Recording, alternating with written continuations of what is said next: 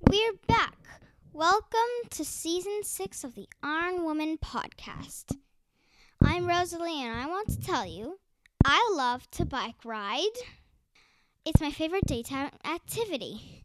And my nighttime favorite activity is playing piano. And I'm in the middle of all of that. I like to watch TV and play video games.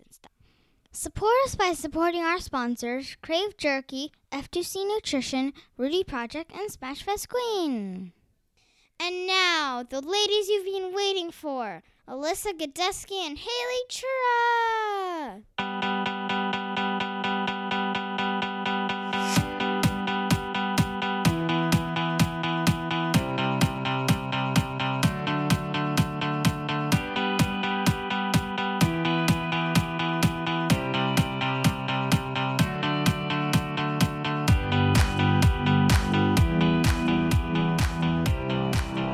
Hey, Haley, how are you this week? Alyssa, I'm doing really good. And surprise, it's race week for me. I'm pretty excited. Yay, this is so fun because I feel like I'm I've been having racing withdrawal of my own, so I'm excited to live vicariously through you this week. So tell me all about it. Yes, I'm headed to Ironman 70.3 Waco in Waco, Texas. It's a newer race. Well, I think it's kind of new. I guess it's like they canceled Ironman Austin, 70.3 Austin, and then now they have the new race in Waco. And the first thing I thought of when I heard Waco was actually going to the Magnolia Silos. Of course, of course. Right? Is Yes. anyone fans of Chip the Fixer Upper show? Right. And then um and my sister lives in Austin and so she was actually thinking she should come up to the race and we'd go to like the silos afterwards and just have so much fun and then she looked it up and the silos are closed on Sundays. Oh, yeah, so. FYI to anyone who had that idea, everything Magnolia is closed on Sundays. So you're going to have to go before the race or I guess stay longer in Waco. Oh, that is disappointing. I feel like they're pretty responsive on social media. Maybe we can start some sort of campaign that for the sake of the triathletes to open or something, do some sort of special triathlon situation. Because now that Chip is a marathon finisher, I feel like maybe he'll have a like soft spot in his heart and be willing to or maybe just an exclusive tour or something for Haley Chura, the one and only, the, Yes. the, the Haley Chura Iron Women podcast extraordinaire. I could uh, I'll broadcast live from the silos on my on my special tour with Chip and Joanna. I don't think that's going to happen, but maybe uh, if I have time before, I might do a drive by. I'm I've heard that it's a pretty busy place, and I think the waits can be kind of long. So it will be kind of one of those things. I am there still for a race, and that is my job, and that is my focus. So it'd be one of those things where if the parking spot's there and I could run in really quick, I might might do it because it, it sounds fun and I do love the show and you know maybe I'd get some cool fall decorating ideas because I'm a fan of that as well. I've already bought so many pumpkins. Do you buy pumpkins? No, I thought about it and then I was like, I went down the spiral in my head because I was like, okay, if I buy a pumpkin, I'm gonna have to buy a carving knife, and then I'm gonna have to worry about carving it safely and not like chopping my hand open. And then I was like, I should just avoid all pumpkin oriented things. But I do love pumpkin seeds, so I just don't love the pumpkin carving aspect of it. So, but I buy pumpkin flavor things. I love all that situations, like the candles, the spices, the flavors, the ice, ice cream sandwiches. I think I maybe have talked about this a few weeks ago. That I was getting pumpkin ice cream sandwiches. So I love pumpkin flavored things, but the actual pumpkins are a bit of a nemesis for me. Oh, I love pumpkins. I just love how they look. And then I am having a pumpkin carving party on October 31st this year. So if you come to Bozeman, you can carve pumpkins at my house. And I have all the safety knives.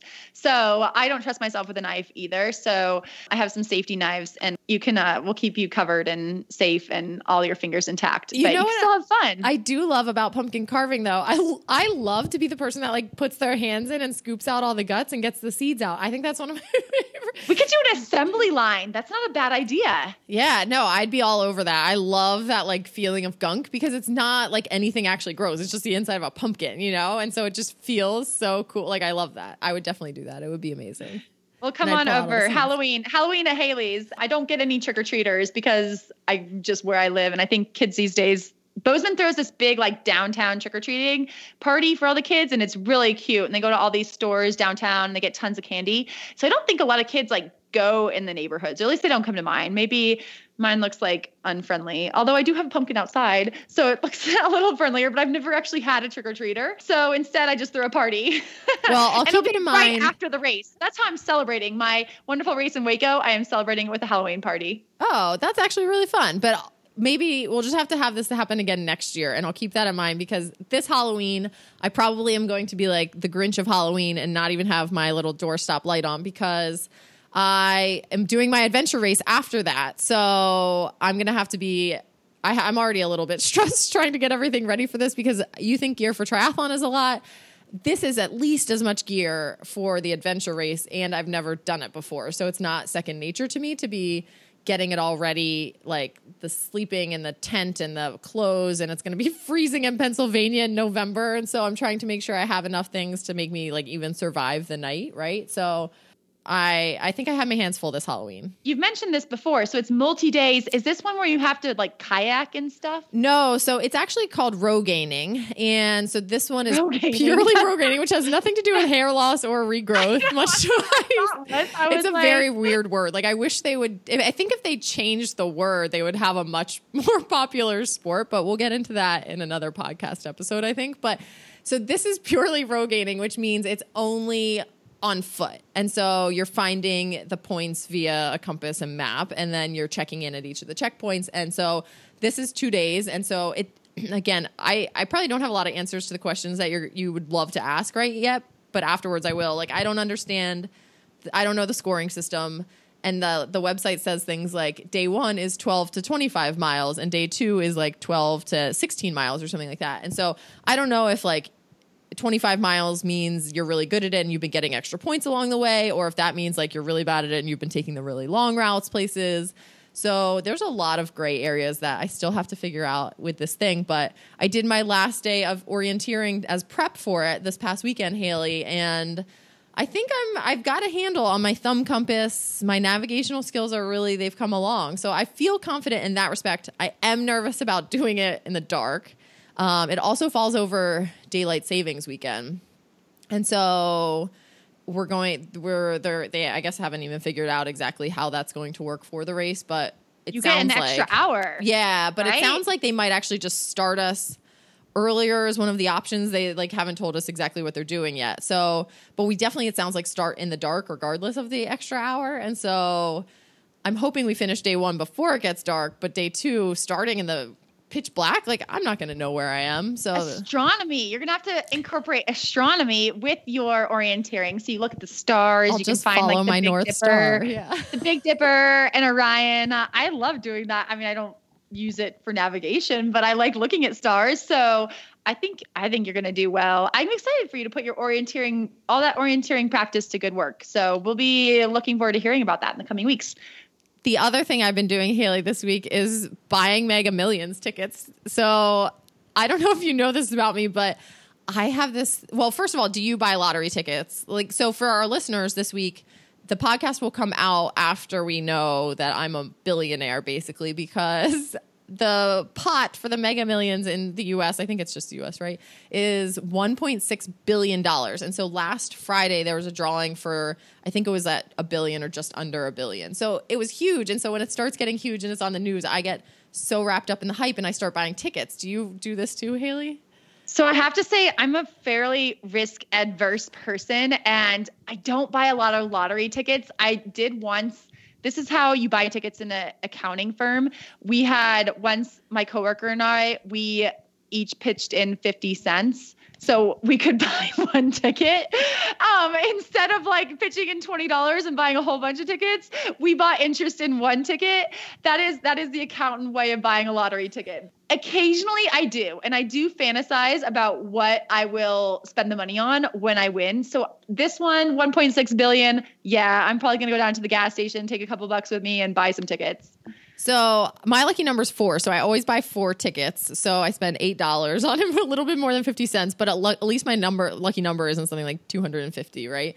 And I feel pretty good about this batch that I got actually today for tomorrow's drawing because it has like some of my other lucky numbers on the drawings and stuff. Like I feel very good about this.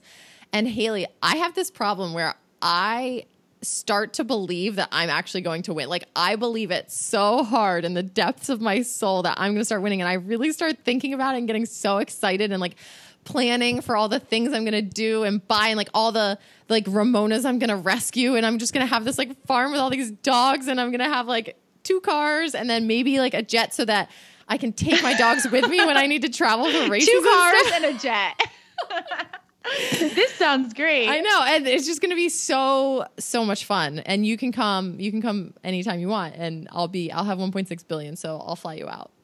so what I'm going to buy, my plan, I really want to build my own pool, and it will be 78 degrees, so it's going to be kind of cold, and it's going to be 50 meters, and it will be open for whenever I want to swim. And I think I might, I'm going to probably build a track next door since it is 1.6 billion. I think I could afford that as well. So an indoor pool, maybe an indoor pool, an outdoor pool, and a track. It's going to be this great complex right here in Bozeman, Montana. So the Haley Chura Rec Center. This has like a really good totally ring to be it. called the Haley Chura Rec Center. Yeah, I'm definitely naming it after myself. I mean, I'm not. I don't want to honor anyone other than myself. It will be the Haley Chura Rec Center, and um, it's going to be spectacular. I can't wait until hopefully we both get a ticket with the same numbers, and then we both win, and we can split it, and it'll be really think, fun. I think 1.6 billion will cover both of our our fantasies there. I hope so. yeah, and then you can use your jet and all your dogs. So you can fly over. I'll fly in for my swims like once a week or something like that. Perfect. I like this plan. That sounds good. Well, yeah, hopefully you still need to come back and do the podcast though. Even if you're a billionaire, you better I mean that is the case. You got to make sure like life stays similar, right? You can't go too crazy all at once. It so is. It's going to be a tough balance to like keep my center and not get too carried away but 1.6 billion Haley, I really believe it. So, hopefully everyone on Thursday, if I if I do win, I'll actually I'll this is what I'll do. I'll record a follow up. And Aaron, you can insert it right here. This is where you just insert it, and we'll like all celebrate here the follow up. And then you guys can all celebrate too. You'll know in case like I haven't announced. Maybe maybe that'll be it. My first announcement because you don't they keep it secret when they win. Like you, a lot of people sometimes go it like depends incognito. On the state. It depends on the state. Oh. Some states make you uh, say who you are, and Oh some gosh. states you can stay anonymous and like go through like a trust, I believe. And but you definitely want to hire a lawyer first thing. Okay. I, I- my you win, sister's a lawyer, so good thing. First, before you go on the podcast saying that you did it, like let's contact me first, and yeah, let's talk about lawyers and that kind of thing because we don't want people like randomly knocking on your door, like trying to get Ramona's attention and like you know asking you for all the money because I think that could get really stressful. So Right. I just want to minimize your stress. Thanks, Haley. Um, but where you can save money for sure, you know, need to buy a lottery ticket is with our sponsor, F2C Nutrition. They are running a pretty good special here in, no- in October. They are, and I've been so excited about this one, Haley, because it is their October special on endurance five to one, which if you have listened through the summer and heard about my FKT on the Vermont Long Trail, you know that I drank probably more than I weigh. I think I don't know. I don't know enough about weight of liquids and stuff like that to know if I drank more than my weight of F2C, but I feel like I definitely did because I loved the Endurance 5 to 1 product and that got me through the 273 miles to a, in a record pace. And so I'm I'm literally just living off of it basically all the time now for my training and my racing and I'm not sick of it, which I think says something in itself and I love it. So if you are interested in trying that, they are having that October sale. And if you want other things too, you can get 15% off with the Iron Women code at f2cnutrition.com. And we do have an interview this week, Alyssa. Oh, wait. We Wait, Oh, I Haley, we have one more update for our listeners. So we have the prizes from Kona. So listeners, you'll just have to wait to hear the suspense of the interview. But um, so we got back from Kona, and Sarah and Ashley did some really great contests while you were out there. So there were, I think, Haley, what there were three potential prizes you could win and five potential winners. So three people could win the feisty t-shirt and a hundred dollar gift certificate gift certificate to F2C Nutrition. One person could win the Smash cycling kit, the Heart Kit from Smashfest Queen. And one person could win the Bolt Element bike computer, which is worth $250 from Wahoo. So that's really exciting stuff. Yes, and I I can't believe I missed all these prizes, and I uh, I can't believe I for- almost forgot to mention this, but this week on Instagram, I think on the Iron Women Instagram page, you can check and see if you were one of the lucky winners. So if you did enter the Kona Prize, check Instagram this week and find out if you are one of those five lucky winners. So maybe you could win the lottery and a Smashfest Queen kit. How great would your week be? Oh my God, best week ever. That would, I mean, what else to life really would there be? Not a lot, Haley. Not a lot. So but back to my uh, before I accidentally almost skipped over those. We do have an interview this week. We are talking to Sue Huse, who is a fellow Montanan. Well, currently she lives in Montana. She lives in Missoula, just up the road from me. She is an Ironman 70.3 champion. She won Cozumel in 2016, and just two weeks ago she won Ironman Taiwan in um, her very first Ironman win. She will be headed to Kona next year. And she's going to tell us a little bit about that win, about starting racing triathlon professionally in her 40s and, you know, prepping for Kona as, you know, her first time Kona rookie at age 45. We'll hear more from Sue right after the break. Crave Jerky is back as a sponsor of the Iron Women podcast. Crave Jerky is low in fat, a good source of protein, gluten free, and contains all natural ingredients. Crave meat snacks are made with tender, gourmet cuts of meat and crafted flavors with elevated yet simple ingredients. My favorite flavors include sweet chipotle beef, black cherry barbecue pork, and chili lime beef. You can try one of Crave's bold, tender flavors when you use the code IRONWOMEN to get 20% off at cravejerky.com.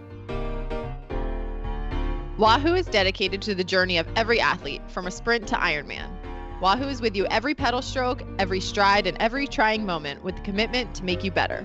As endurance athletes themselves, Wahoo provides an ecosystem of products including KICKR Smart Trainers, Element Bike Computers, and TICKR Heart Rate Monitors to provide exactly what you need to reach the finish line and smash your training goals. Hi, Sue. Welcome to the Iron Women podcast. Hello. Thank you for asking me to speak. It's really cool. I'm excited. Yes. Well, we are really excited for you. And to kick this off, we do want to say congratulations on your win at Ironman Taiwan just a few weeks ago. And kind of as we build into our questions about Taiwan, I just want to ask about your career as a pro because 2014, not that long ago, it was your first full year racing pro. And it was also the year that you turned 40 years old. You won your first 70.3 in Cozumel at age 42 and your first Ironman just a few weeks ago in Taiwan at age 44. So next year you'll race Kona for the first time at age 45 or thereabouts. I don't know the exact day of your birthday. I didn't look that up. But when you look back at your athletic career, did you imagine you'd still be doing so many firsts into your 40s? Oh, yeah, absolutely not. No, it was never even, you know, a thought. I ran professionally pro, uh, post collegiately as a runner. Uh, and that's why I moved to Montana to be with like a professional women's track team. And it was kind of like, oh, I'll just do this for a couple years and then I'll move back to Canada and, you know, you know, just kind of start my career and and move on. But yeah, so I ran in Missoula Pro for a while and um, once I got married, I ended up staying in Montana because then you meet your husband, da da da da da. I once we decided to, it was like, okay, when we're ready to have kids, I'll be done, you know, racing seriously. So I thought I was ready and we had kids. And when my younger son was two, it was like you started getting that itch to kind of do a little more than just the casual swim or run or whatnot. So I started just trying to do more things than just running because my body didn't like all the impact of running. And I don't know, I found myself in a couple of triathlons and then just kind of got a coach and was going to just do it for a little bit and just here I am. I think what 10 uh, 8 years later or something. Yeah, 8 years later from so, yes.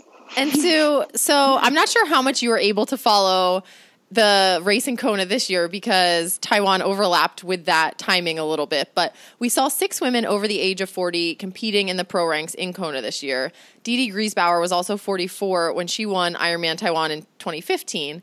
So do you think that having like the later start in sport and competing in your 40s it is actually a competitive advantage in some ways?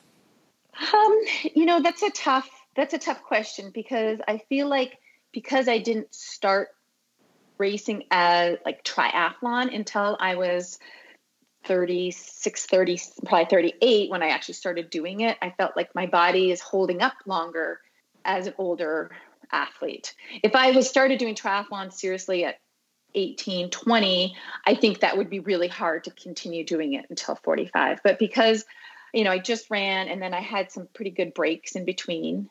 And now I feel like, yeah, I think there's some advantages for sure. Um, having more things going on, like I don't have time to think about other, like I have a crappy workout. I come home and the kids are getting home from school and i have to you know get them snacks and do homework and this. I don't have time to think about all the other stuff. Like i don't have to dwell over a hard a bad workout. I kind of just move on and you know keep things in perspective that there's other things going on. But i feel like as an older athlete i need to rest maybe more than a younger athlete. But i feel like you know your cardiovascular and maybe mentally in some ways more experienced older i don't yeah i think it's every person is different but i do feel like some older athletes just do do better yeah I don't know. So, yeah.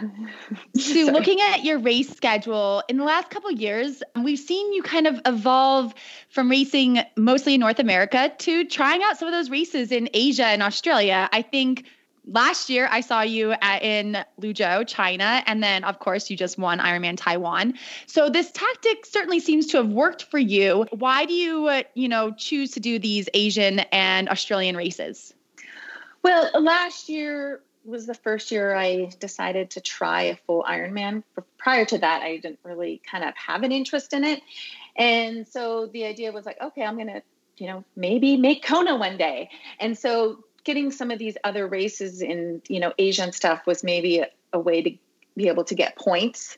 That would be hard for some of like like a you know an ironman in texas where there's so many pros that it actually you know was able to give me maybe some points that i couldn't get which you know in some ways you know australia was a total bust. So that didn't help. But you know sometimes it seemed to, it seemed to work with Liuzhou like getting some points here and there. So and part of being able to maybe as an older athlete is is like it's our chance for my husband and I to get away and do a trip and be able to experience part of the world that we wouldn't be able to do otherwise. So it's like an excuse to travel in a way too. We've actually had a lot of chatter on the podcast recently about Taiwan because I love to race there. Uh, we just recently interviewed Kelly Fillnow, and she was racing there with you as well. What was your experience in Taiwan like? And do you kind of have an approach to how you uh, go into a race that's in a completely different country with a completely different culture and how you can assimilate into that and still have a successful race, but also kind of, you know, see the traditions and learn about the culture and be respectful of that?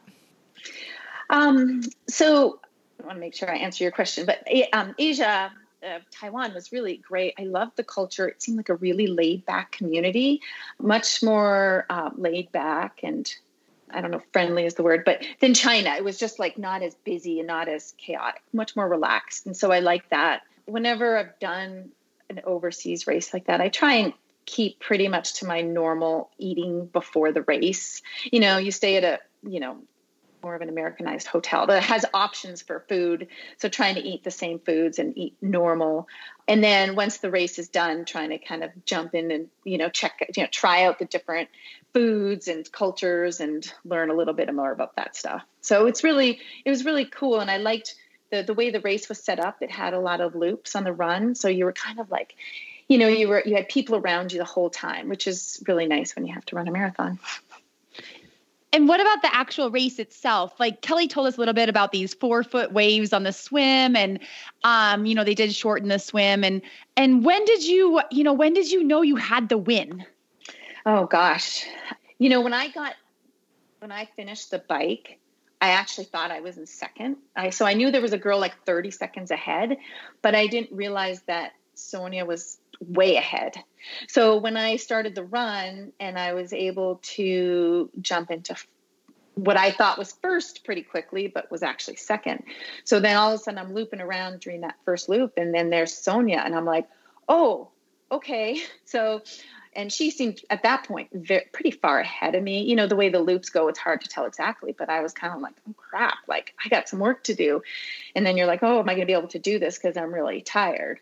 But then, you know, just again, it's like the marathon. You're just like, just keep at it, keep at it. And then, um, you know, my husband was on his little scooter, so he was able to see that she was walking at one point, and so when I went by on a different point in the loop, he kind of yelled to me like, you know, you're catching her, and you know, just kind of having the loops again. So then when I caught her, I was able to like, okay, I'm in first, but again, I still had 30k to go, and I'd never been in that position before. So I'm just like, okay, try and keep pace without overdoing myself.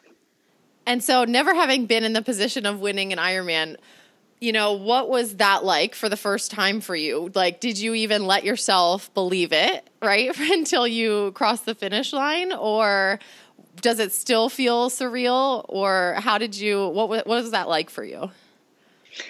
Uh, yeah, I did not let myself celebrate in my mind until probably with like maybe 1k to go kind of thinking okay i think i've got this. Because again it's loops and you were able to see where everybody was and i could tell i was getting the gap in.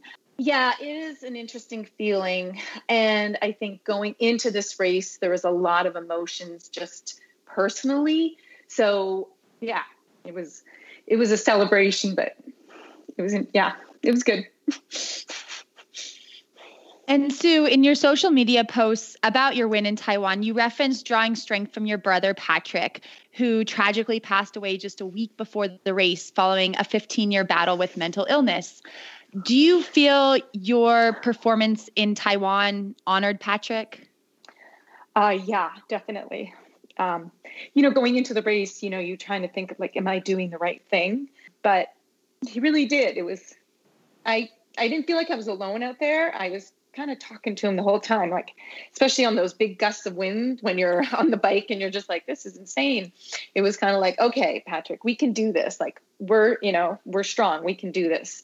And um, and in moments where I was feeling good, I would, you know, I'd be like, hey, you love this temple, and we went by a lot of temples, and and so it was really, it was, yeah, I don't know, like I would, I'd like to think I could have done it without him, but at the same time, I felt like you're doing it for more than just yourself. So it was. And definitely, cool. we want to thank you for sharing his memory, and we can feel the emotion that you have with that. And you also have talked before about exercise and training and how triathlons have been good for your own mental health. And can you talk a little bit about more of the link that you see between your physical health and mental health? Yeah, and I think that was kind of a big decision on me actually going to race was just because mental like running has always been kind of my outlet. Like, okay, you know, even with kids, I'm like, oh my gosh, these kids are driving me bonkers. I'm going to go for a run, and I can deal with them better when I've had some, you know, that time by myself, and I've had time to like just let off some steam. And so I do feel like exercise is a big part of that. And i know that that's one thing my brother like times when he was actually running more and things like that that he felt better. And so i do feel like there's those endorphins that you know that you get released when you're running. I also think it's like growing up as a runner or maybe a biker anything swimmer you have that community of people. So you're running you're talking you're laughing you're crying together. You're just able to like you know just express yourself and you have that kind of bond with people. So I think it's a personal thing and it's also a group thing. And I do, yeah, I do believe that it's it's a big part. It's a healthy part. I think it's a healthy way to deal with things as opposed to some other options. I definitely appreciate my my community and you know exercise has been a part of my life for a long time so I definitely echo your sentiments there. I do want to ask just about traveling on a trip like, you know, traveling to Taiwan. And because you are coming from Montana, which is also where I am, it's a long trip. And you um you do have you know you have kids you can't necessarily be a long away for a really long time so do you have advice for our listeners about you know, traveling abroad for a quick trip? You know, where you're not staying for weeks after and, you know, and seeing the sights. Like, what, you know, do you, when you get in, get out, how do you manage jet lag? How do you keep everything efficient? Well i think just having the support of family and friends if you do have kids to kind of help with things and you know and not just putting all the burden necessarily not that it's a burden the kids but you know i don't i if i'm gone a week if we're gone a week i don't want i don't have all the kids just go to my in-laws the whole time because thankfully my husband's parents are here so they'll help with the kids. But then we've got a great you know sitter that helps with the kids and then you know and they'll stay over at our friends here and there. And you know my kids are getting a little older now so it's easier.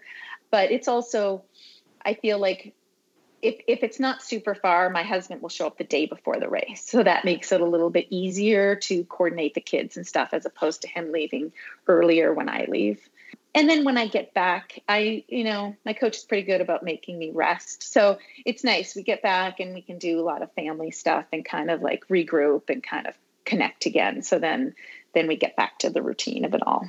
So yeah, I think, you know, just making sure you have time together before and after, I think helps with family chaos.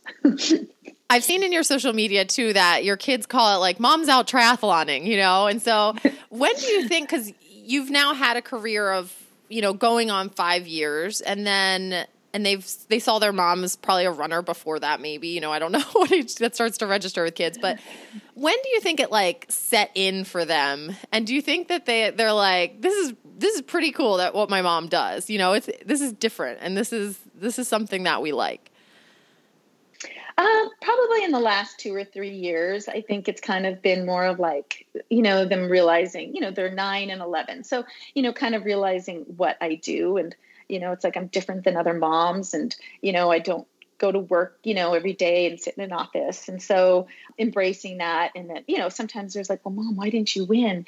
And you don't understand. They don't always understand, like, well, you know, still pretty good.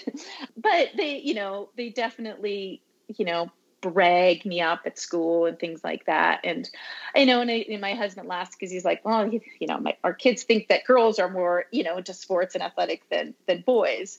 But you know, for us, it's just being active. Like we just want them to be active and to see me being active and then my husband's also active just to a much lesser extent you know it's just i think it's just such a good habit just just good things that they see that that's part of our life that we you know we go for bike rides and we do things and they've done a couple triathlons, but you know, I don't know if it's everything anything they'll ever truly take on.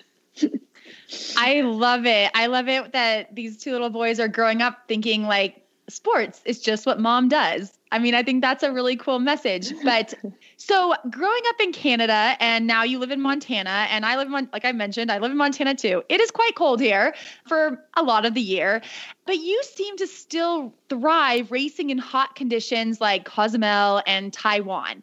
So do you have any heat training tips or are you just naturally good at racing in hot conditions? I, I really want to know all your secrets here.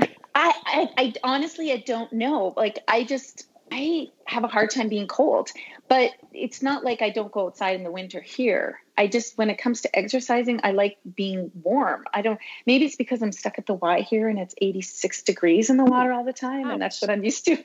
Um, but um, also, Winnipeg, as much as it's super, super cold in the winter in Canada, Winnipeg's really, really hot and humid in the summer and there's like doesn't cool off at night. So I'm thinking maybe that. I'm also thinking like I don't know. I feel like I frostbit my fingers and toes as kids. So then, you know, I just once I get cold, I'm just chilled, and um, I just I don't know. I don't know. I, I mean, I've had the opportunity to do some heat training in the chamber at the university here prior to Cozumel and this race, which helps just to do, run in like really really hot temperatures. But uh, yeah, I don't know. I just I am much more comfortable racing in hot than in cold. I don't know. And so you moved to Missoula to be a part, as you you mentioned, of the Mountain West Track Club. I think about 17 years ago. And so when I was thinking about this, I was like, man, 2001, the concept of a female elite training team with the opportunity for a stipend, housing, all of that stuff was probably a pretty rare thing. I mean, it's still pretty rare, I think. So, especially in 2001. So, what was it like to be a part of this group? And, you know, do you still run with them? Is it still active? Tell us more about how that that went. so Mountain West Track Club started as a men and women's team, um, and it provided stipends and it had kind of living like originally they had a, a house where all the athletes lived. And our coach was he just wanted to give opportunity to people that you know that needed it. And i think you know they financially they were able to support all these athletes. And then there came a time when they he felt like there was a lot more opportunities for men than women when it came to running. And that's why he changed the club to just women because you know it seemed like men had a lot of other training clubs and things that they could be part of. But yeah it was it was a crazy concept and i feel super honored to have been part of that to you know not have to try and find sponsors and this and that. And it was like he was doing it because he loved uh, like loved running, loved coaching, and these. So there was like we lived in a like a, a sexplex where some of us had, you know, a single bedroom that like some of us were married and then some of us shared were roommates with others. So there was like six eight of us living in like kind of a like you know side by side sort of thing. And yeah i think a lot of us were canadian and i think the concept of moving to montana was easier than you have somebody from arizona moving to Montana It wasn't really like that exciting for them to move somewhere cold. Uh, yeah, and most of us are still here. You know, we have a couple of Olympians that you know trained with us. Um, a lot of Commonwealth Games athletes like Courtney Babcock, Dee Cummings, both of them Olympians for Canada, and a lot of us are still here. One of us is one of the head coaches at um, North Carolina now. But yeah, it's and so yeah, we still meet once a week and do some runs and um, but you know, life is different now. that is so cool. It's like the original Bowerman babes. You know, it just they we didn't have the social media and all the like Talbot Cox making videos to yeah, like exactly. showcase all of you. That is really cool.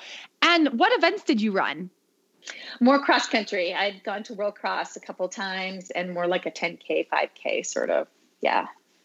Okay. Longer distances and you started in you know itu like age group itu racing how did you make that you know decision to go more for 70.3 you know and when you started as a professional since your background i guess was on in shorter distances like jumping to a half marathon is a pretty big jump yeah but um so i qualified as an as like an olympic the olympic distance itu and so i said okay yeah I'll, might as well take my license see what happens you know do it for a year or so so i raced I think it was a 5150 in Boulder, and it was Olympic distance. And, you know, the swim is just not my strength. And it was a non wetsuit swim, and I was just so far back of the coming out of the water, the Olympic distance, and you just don't have that time to make up. So I think I made up some distance on the bike and the run, but it was after that.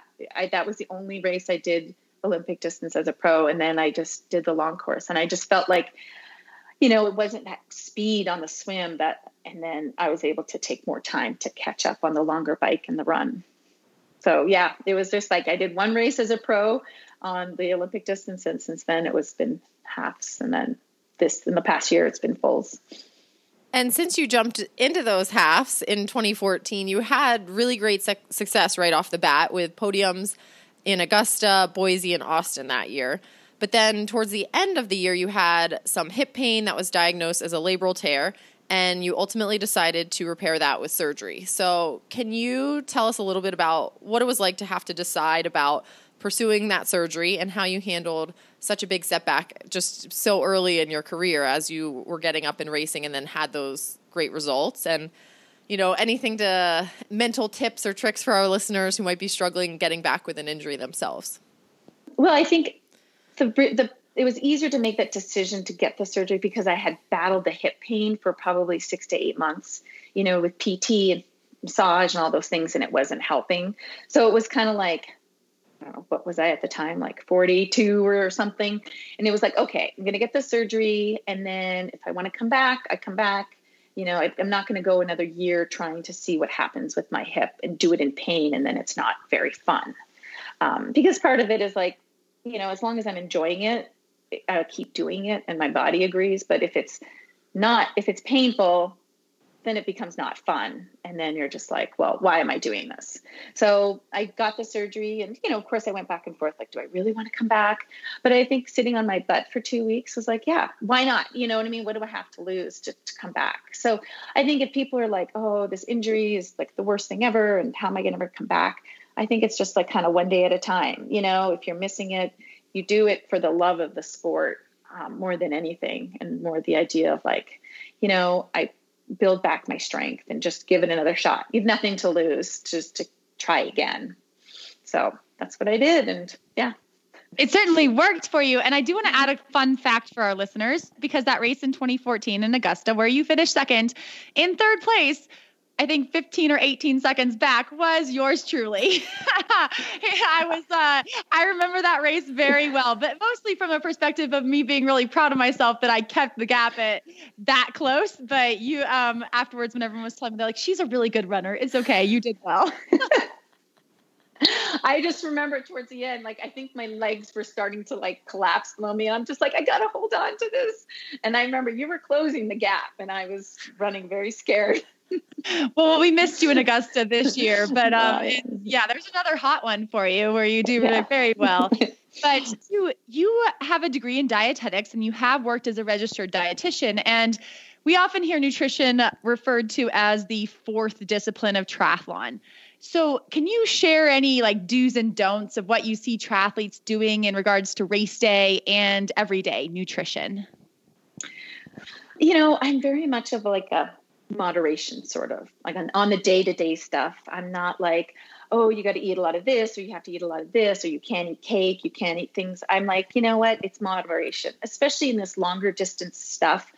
It's like I tell people more is better than less and I feel like that's what I've learned over the years. Like as a runner, you know, being more body conscious and thinking, oh, you know, I need to lean up and eating not as much. And then you compete and then you just wonder, why am I not doing well? And even, you know, when I meet with athletes, I do, I work with the student athletes at the U here at Montana. And that's kind of what I see the most is like not getting enough, you know, and just making sure you have enough fuel to do your daily activities and to train and recover and train again and recover.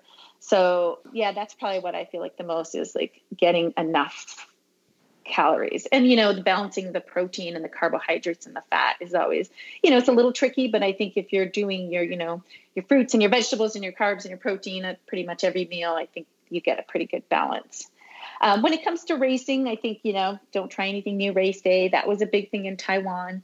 There you know, it wasn't Gatorade, it was some sort of other endurance drink that didn't taste very well and at least not for me so it was like okay i'm just going to use my nutrition i had my bottle and and then just took water or coke on the run and i think that's a big thing just the gastro on a run can be pretty challenging and i've fought through it too so yeah i think it's just trying to figure out what you can have the days prior to your race too i just generally keep it pretty basic with not a whole heck of a lot of fruits and vegetables.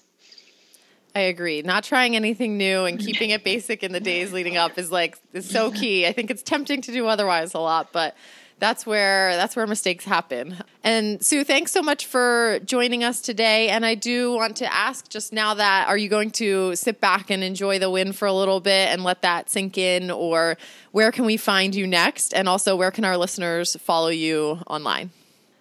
Um, I am just going to, yeah, take some downtime, kind of slowly get back into it, ride outside while it's nice, and then um, maybe, you know, focus a little more on biking or swimming and running for a little while once the cold sets in. Um, but yeah, no set plans on any races at this point. Yeah, and just for me, I'm just on Instagram, Sue Huse, Facebook, Suzanne Huse. But yeah, uh, I'm really thankful. Thank you very much for having me on your talk and enjoy playing that trip to Kona. You have a you have some like time to plan. That's very nice. You can like get everything all scheduled. Will you we will the kids get to come watch in Kona? Yes, that was a big thing when we when we go in this trip. We're like, well, we're going to try and get to Kona, and the first thing you know, when we called them, we're going to Kona, yay! So yes, it'll be a long day for them, but yeah, it'll be a fun family trip. I know, and that still is kind of all sinking in. That I mean, oh my gosh, like it's in a year from now, and we can plan it. So it'll be a lot easier. So it's exciting. That's awesome. Maybe they can join you on your Iron Women interview while you're in Kona. So they can start planning go. for awesome. that too. well, thanks again, Sue, and we'll be following you and we will talk to you soon. Thanks so much. I appreciate it. So, Alyssa, it's really interesting now with this, you know, we use this the term supermom quite a bit when we're talking about Mirinda Carfrae, Radka Vodishkova Kahlefeldt, these new moms who are coming back after having a child and racing super well.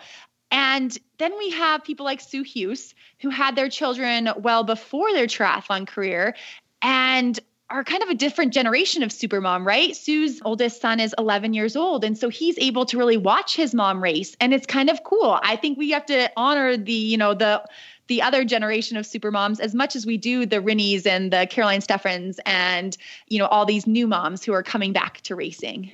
Totally. I think it's super inspiring and it's really fun to watch and like learn all of these stories. And I think kind of similarly, I talked to several women in Kona who were, you know, in the 35, 39, the 40, 44 age groups. And to be quite honest, they'd be competitive at the pro level if they wanted to take their pro card and step up to that level.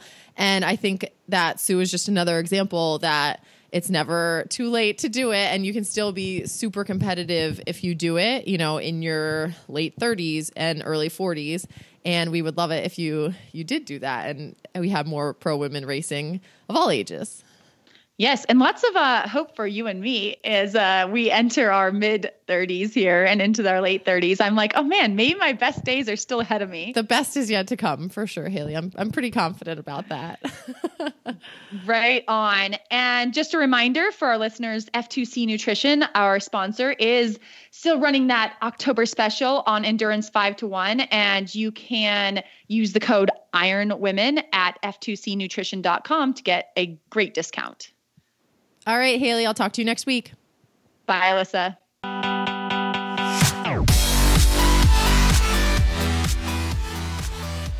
This is a special song. It's me and my friend's song that we made ourselves. This song is called Here I Am. Get ready for the chorus. I am here, now you cannot take me. I will stand up this whole entire time. I am strong, now you cannot beat me. I will stand up because I am here. The Iron Woman podcast is a Live Feisty media production. Our hosts are Alyssa Godesky and Haley Chura, and our awesome editors, Aaron Hamilton. Thanks again to our sponsors, Krave Jerky, F2C Nutrition, Rudy Project, and Smashfest Queen!